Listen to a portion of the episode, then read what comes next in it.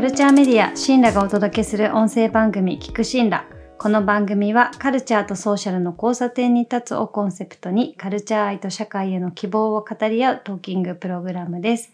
えー今回ホストを務めるのは、シンラ編集長の生田彩さんとエディターの後藤みなみさん。進行役はシンラフェローで株式会社湯気の南まりえが務めます。生田さん、後藤さん、今日もよろしくお願いします。お願いします。はい。そして前回に引き続き、今回も韓国文学を日本に紹介する出版社、クオンで代表を務めていらっしゃいます、キム・スンボクさんをゲストにお迎えしました。キムさん、今日もよろしくお願いします。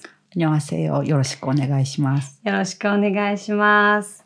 え前回は82年生まれキム・ジヨンの日本版刊行から、まあ、約5年を迎える今、改めて韓国文学、えブームがどんな風に起きてきたのかについて、えいろいろお話をしてきたんですが、今日は特にですね、この2023年現在の韓国文学の最前線というか、潮流というのをキムさんにお伺いしていきたいなと思っております。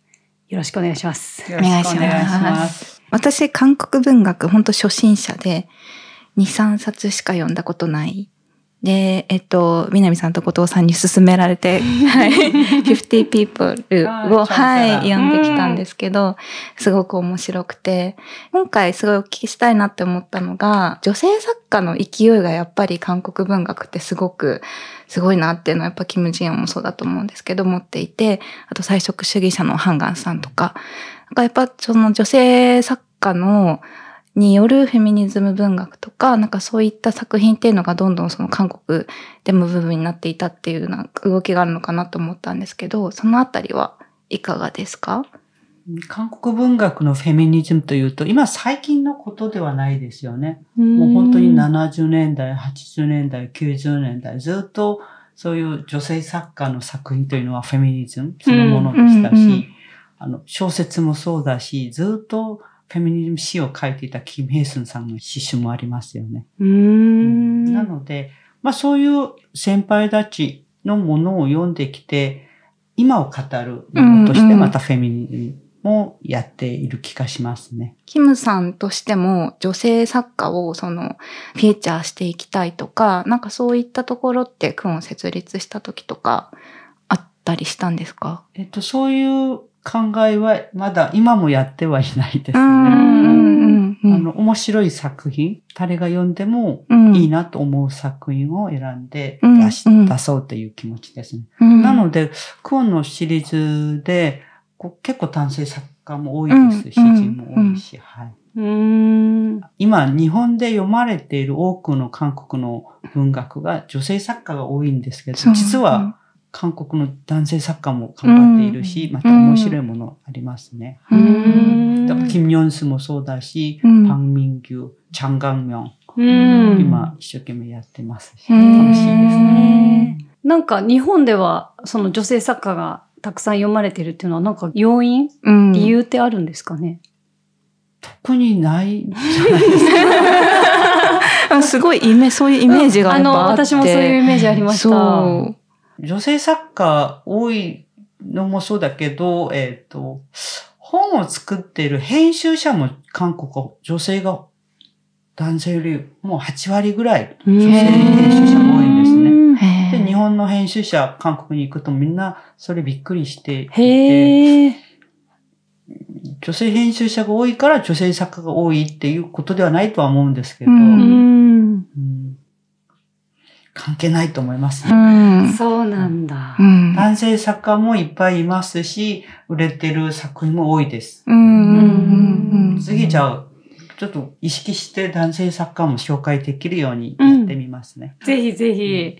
70年代、80年代、もうずっと前から女性作家はやっぱりフェミニズム文学のバトンをつないできたというふうにおっしゃってたんですけど、まあ日本ではと語るほど全然日本の文学に精通してないので、あんまり大きなことは言えないんですけど、あやっぱり韓国ではあのそういう時からちゃんとフェミニズム文学というのが確立してたんだなっていうのは新たな発見として今日受け止めたんですけど、ありますね。私たち、あの、今年の9月末観光予定のオー・ジョンヒーさんのあの、女性作家なんですけど、今、70代うーん。で、留年の庭という作品なんですけど、短編集。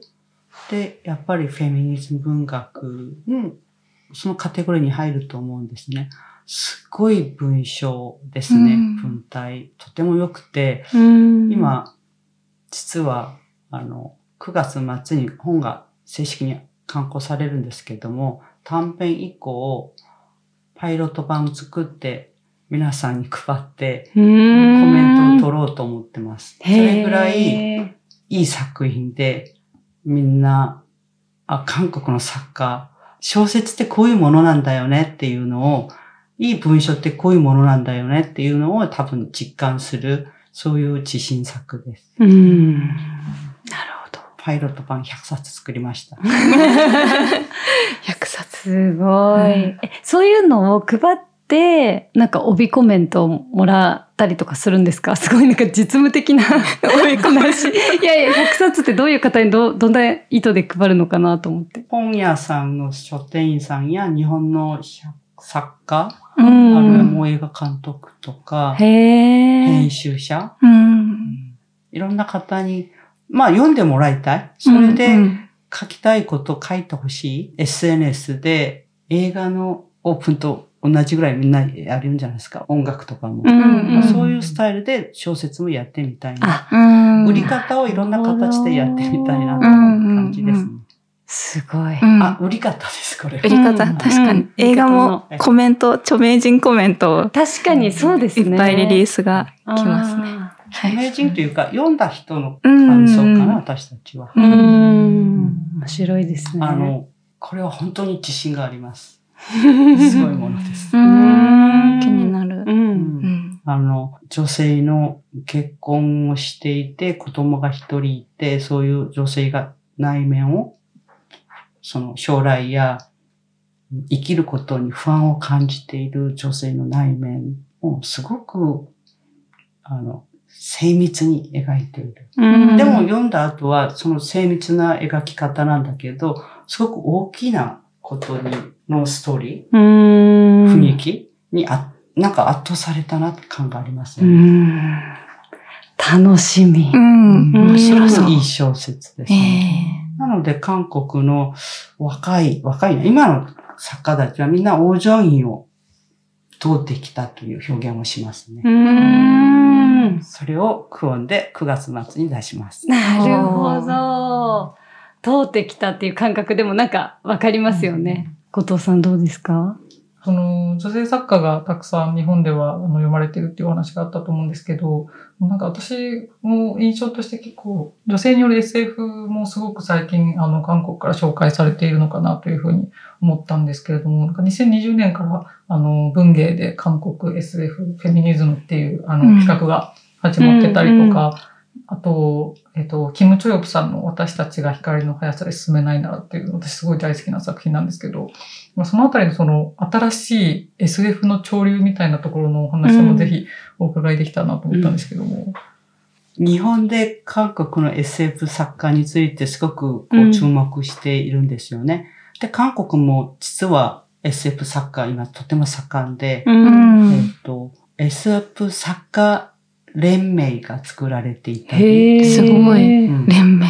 連盟、あ、連帯？で、作家同士で繋がっていて、確かジョン・ソヨンさん、隣のヨンイさんを書いたうん。人、彼女は弁護士でもあるんですけれども、うん、そういう連帯作家協会みたいなものを作ってですね。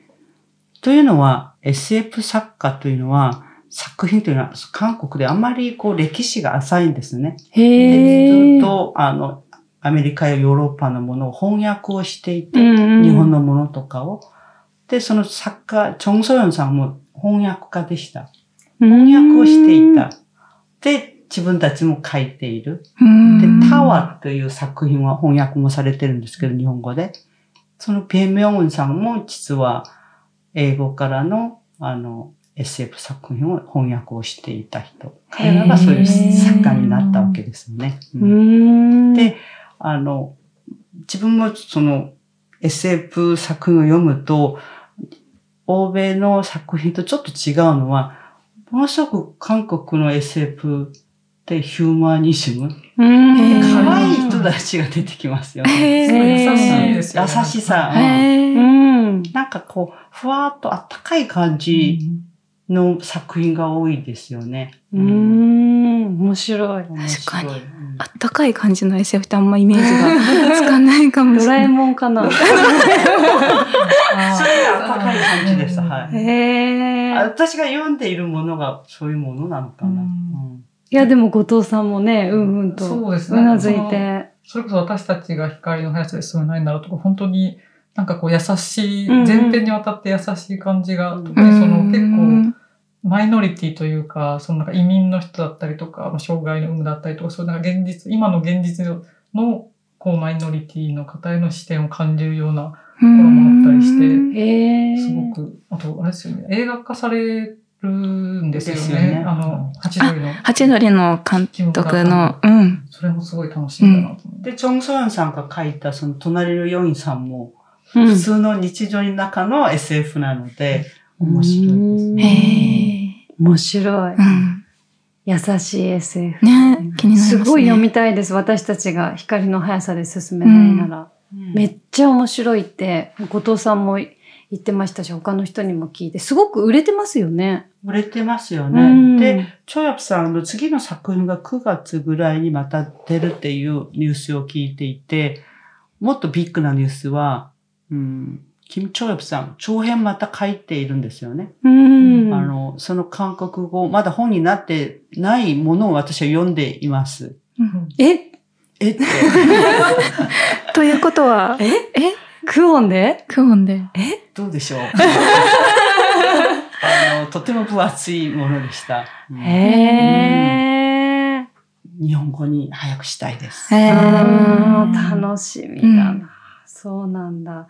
キム・チョヨプさんは最近、キム・ウォニョンさんとの対談集も出された。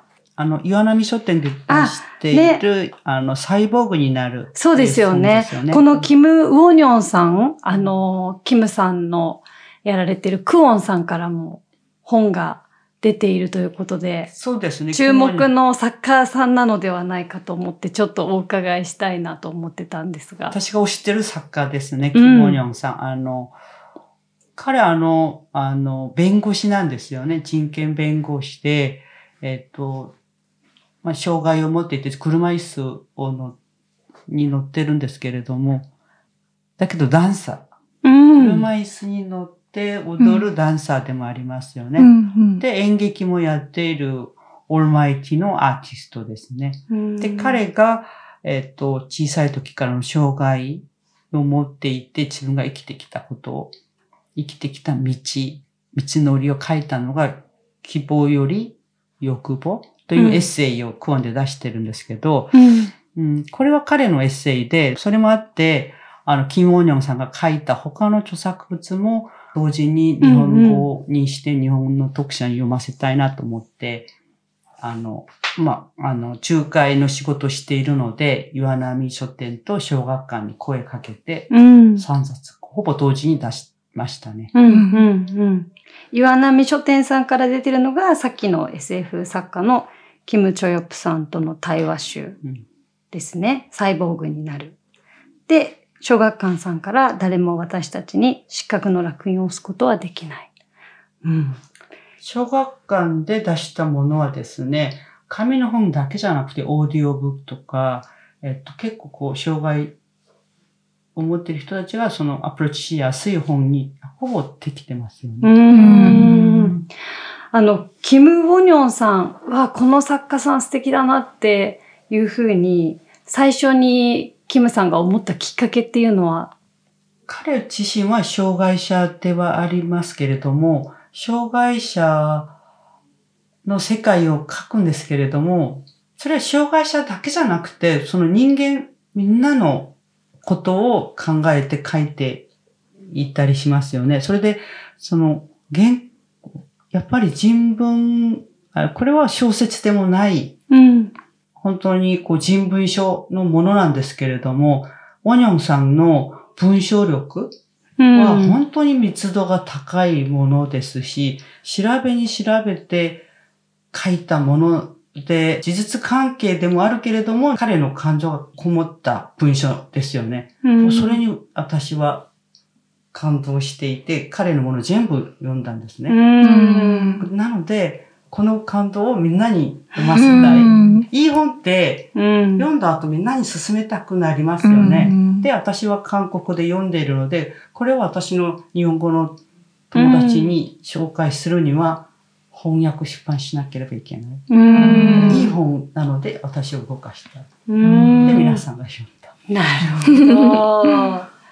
キムさんの手記で、岸田奈美さんのの家族だから愛したんじゃなくて愛したのが家族だった？岸田さんご自身の、まあ、車椅子ユーザーのお母様、ダウン症の弟さん、若くして亡くなられたお父さんのことなどを書いた、まあ、本なんですけど、これを読んで、すごく感激して、なんかまあ、車椅子ユーザーの方とか、障害を持たれてる方のことをしっかりこう書かれている作品っていうのを探したいなって思ったっていうのを見たんですけど。そうなんです。実は、あの、岸田奈美さんの本を誰かの推薦で読んでいて、障害者のことを涙もろく書いてない。ユーモラスだけど、でも力がある。で、あの、日本の作家がこういうふうに書いていて、で、韓国ではどうなのかなっていうことで調べたんですね。それで出会ったのがキモニョンさんなんです。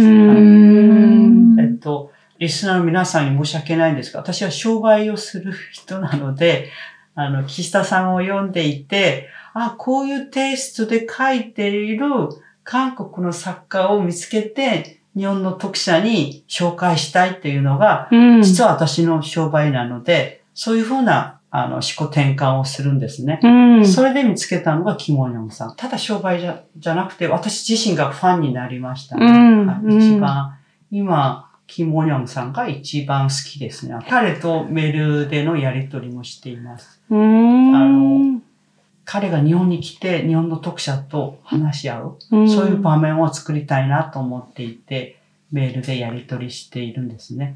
キモニョンさんすごい面白いんです。あの、韓国の人とメールでやり取りすると、本当にもう、すぐ返事が来る人なん、来るんですけど、オニョンさんは2日間、3日間、うん1週間後に返返事が来る。でも必ず返事が来る人なので、私も自分でそれに合わせて、すぐ返事しないで、合わせて。できちゃうんですけど、私も2日間、3日間、うん後に返事を出してみたり、へちょっーと楽しいです。この岸田奈美さんの家族画像を手掛けた編集者の方、小学館の編集者の方に、また、キムさんがこのキム・オリオンさんを紹介して、さっき私が紹介した、誰も私たちに失格の落印を押すことはできないの、担当編集になっていただいたんですよね。だから、著者と編集者と本に惚れた人たち、うん本を書く人たちの、なんか、こう、いいバトンの渡し方っていうか、すごいなと思って。私は、そう、あの、岸田さんを読んでいて、あ、キム・ヨンさんのこの本は、この酒井さんにやってもらった方が一番いいなと思っていて、酒井さんにノークしたんですね。うん。すぐノークしちゃう人なんです。で、見事に、トントンに彼女は、はいって言ってくれたので、それができた。へはいすごい。巻き込み力が、ううん。いろんな人をどんどんノックして巻き込んでいく力が。巻き込んでいるというのは、私の力じゃなくて、キモニョンさんのう力。ん。作家さんの力で。うんでも、酒井さんも本当にこの本作っていて、自分の世界観が本当に変わってきたというのを文章で書いてるのを見ましたね。うん。酒井さんとも仲良くなりました。うん。すごいうんね。あの、岩波書店の堀さん。今、世界の編集長になられてる30代の女性ですけど、堀さんもチェックリ、私たちがやってる本屋さんのお客さんでもあるんですね。ある日、チェックリに来ていて、あの、考えてる本、うんこういう本を探していますって言ったので、さりげなくキモニョンさんの本をサイボーグになるを、これは面白いよって言って、伝えて、へあの買っえ。てもらって、うーん。それは韓国語のですよね、当韓然。国語の、はい。うーん。堀さんは韓国語読めるのかな？でもちゃんと買ってくれていたので、それでしばらくしていて、三社でこういうことをやったらもっと面白くなると思うよって言ったら、うーん。OK って言ってくれたので、すごい。こうやって仲間がうん。できて、うん強くなっていって、うん楽しくなっていく。なるほど。ワールドになりますね。いやー、なんかちょっと新鮮じゃないですか？そのクオンさん、岩岩波書店さん、うん小学館さんと、こう、3人の女性編集者うがんタッグを組んで、まあ、一人の著者の作品をこう、もっと包括的に世界観を伝えていくっていうのを、なんか、仕掛ける企む。うん。それで少しでも、キム・オニョンさんの世界観を知ってもらえると、日本の社会も、うん、開ける、ん。良くなっていく、暖かくなっていく。ことにつながると思います。うーん。読みました？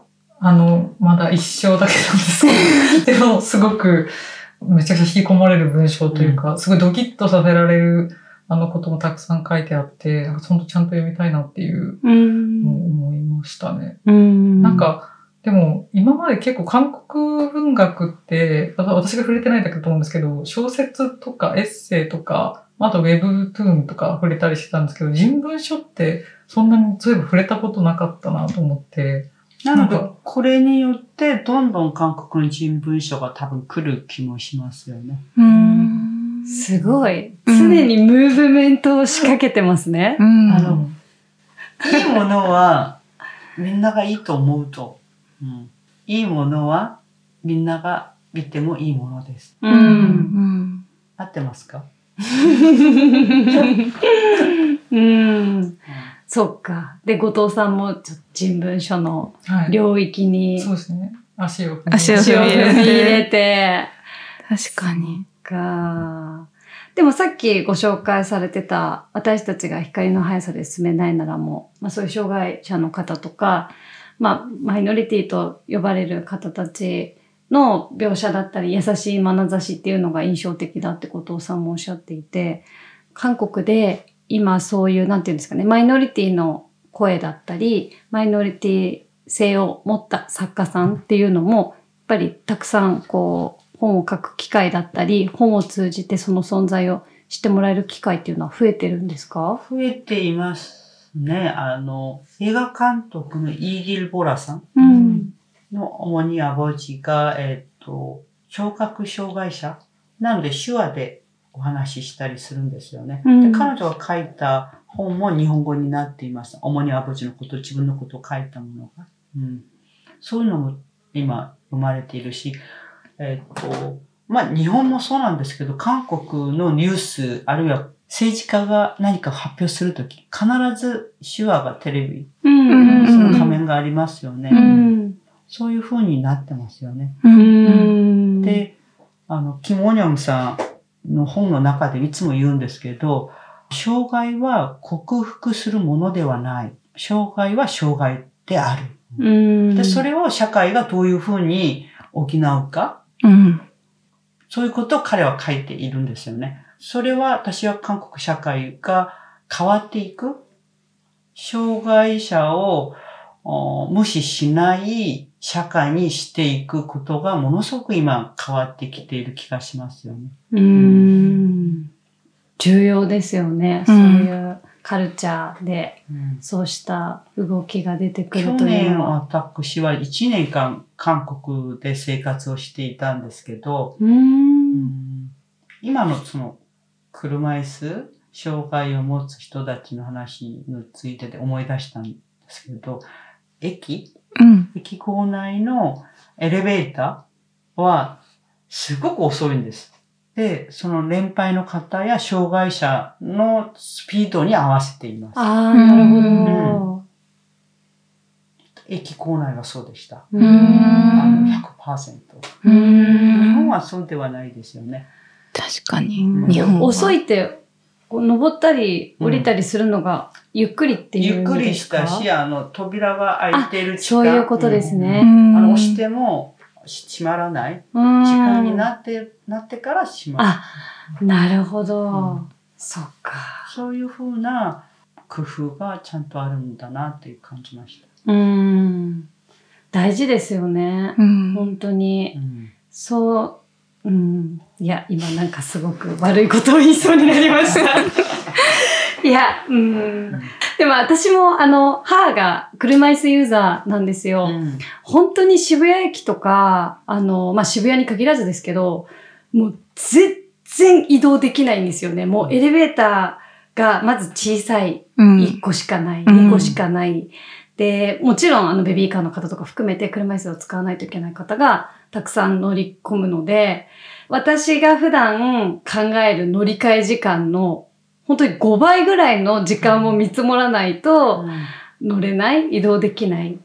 で、私もその彼女と行動することによって、あ自分はその階段を使う、エエスカレーターを使うとか、まあエレベーターは使わないっていう選択をしますけど、なんかそれがなかったら特にそうしてないと思うから、やっっぱりなんか触れることって大事だし、私のように生身で触れられる機会がある人とそうじゃない人がいると思うので、やっぱりそういう文学だったり、まあ、映画だったり、その作品を通じてその機会を得るっていうのはめちゃくちゃ重要なことだなってちょっとあの、お時間迫ってきたんですけど、もう一個だけ私、キムさんに聞きたいことがあったんですけど、韓国の文学作品って、まあ、あの、お話に出てたように、フェミニズム作品のイメージもすごいたくさんあるんですが、エッセイがすごい売れている印象があって、私もあの、私は私のままでいることにしたとか、危うく一生懸命生きるところだったとか、あの、買って読んで癒されていたんですが、